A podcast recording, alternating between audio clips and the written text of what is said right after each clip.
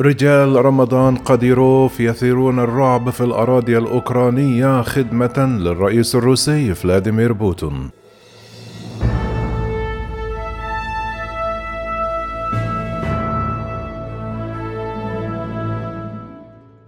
عبر قناته على تطبيق تليجرام يشيد رمضان قديروف كل يوم بمقاتليه الذين يعرضون لقطات لهم وهم يطلقون النيران في كل مكان وللأسرى الأوكرانيين راقعين بنظرات هائمة أو يتم جرهم وسط جثث من قبل أفراد الميليشيا التابعة له المنتشرة إلى جانب الجيش الروسي في أوكرانيا. ومن مدينة ماريبول المنكوبة التي يحاصرها الروس إلى شرق أوكرانيا الانفصالي الموالي لروسيا يظهر رجل الشيشان القوي مساهمته في الحرب في تسجيلات فيديو مرفقة بعبارات تشيد بشجاعة رجاله أمام من يسميهم بنازي كيف كما تصفهم موسكو. قاديروف ابن انفصالي شيشاني أصبح موالي للروس وهو يتمتع بحماية الرئيس الروسي فلاديمير بوتين ويتهم باستمرار بارتكاب انتهاكات خطرة لحقوق الإنسان وقد ظهر بنفسه في منتصف مارس في صورة وسط نحو ثلاثون رجلا مسلحا في مكان قال إنه في مدينة ماريبول ويؤكد قاديروف على شبكاته أيضا أنه وجد وعاقب بنفسه أوكرانيا عذب مواطنا روسيا أمام رجاله. فيعرضون بفخر غنائمهم وهم جنود أوكرانيون جرحى وتغطيهم الدماء.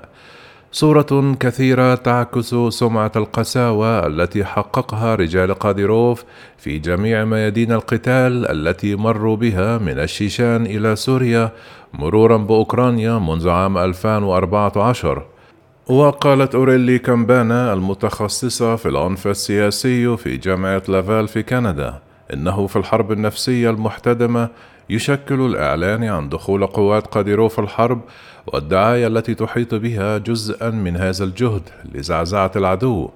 وكتبت كامبانا في تحليل لها على موقع The Conversation الإلكتروني أنهم معروفون بوحشيتهم. لذلك الحديث عن استخدام القوات الشيشانية هدفه إثارة الخوف بين السكان الأوكرانيين. وفي بداية الحرب عندما كان بوتين يعول على الإطاحة بالرئيس الأوكراني فلاديمير زيلينسكي بسرعة أشيع أن قوات قديروف مكلفة بقتله. وتوعد رمضان قديروف الذي يحكم بقبضة من حديد الشيشان الكيان التابع للاتحاد الروسي زيلينسكي بأنه سيصبح الرئيس السابق لأوكرانيا قريبا. ومنذ ذلك الحين أصبح الرئيس الأوكراني رمزا لمقاومة شعب بأكمله. بتحديه بوتين كل يوم من خلال خطبه على شبكات التواصل الاجتماعي حيث يحاول أنصاره أيضا السخرية من قوات قاديروف أو القاديروفتسكي.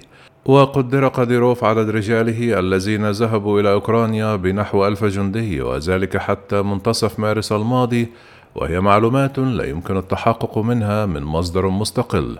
وفي هذا السياق قال الخبير السياسي أليكسي مالاشينكو لا أحد يعرف عدد الشيشانيون الذين يقاتلون في أوكرانيا وأين انتشروا بالتحديد؟ يذكر أنه في الوقت نفسه التحق عدد من الشيشانيين الآخرين بالمعسكر الأوكراني لمحاربة روسيا. المقاتلون الشيشانيون خبراء خصوصا في مجال حفظ النظام مما يعزز صورتهم المرعبة في القساوة والتعسف لكن ما زالت مساهمتهم غير مثبتة في القتال في أوكرانيا. وقد أعلن رمضان قاديروف سيطرة رجاله على بلدية ماريبول قبل أن ينشر تسجيل فيديو يكشف أن الأمر يتعلق فقط بمبنى إداري ثانوي. قال الباحث السياسي الروسي قسطنطين كالاتشيف أن قاديروف يشارك في العملية في أوكرانيا ليؤكد ولاءه الكامل لبوتين وليحافظ على نفوذه بالنسبة له المشاركة في العملية دعاية شخصية.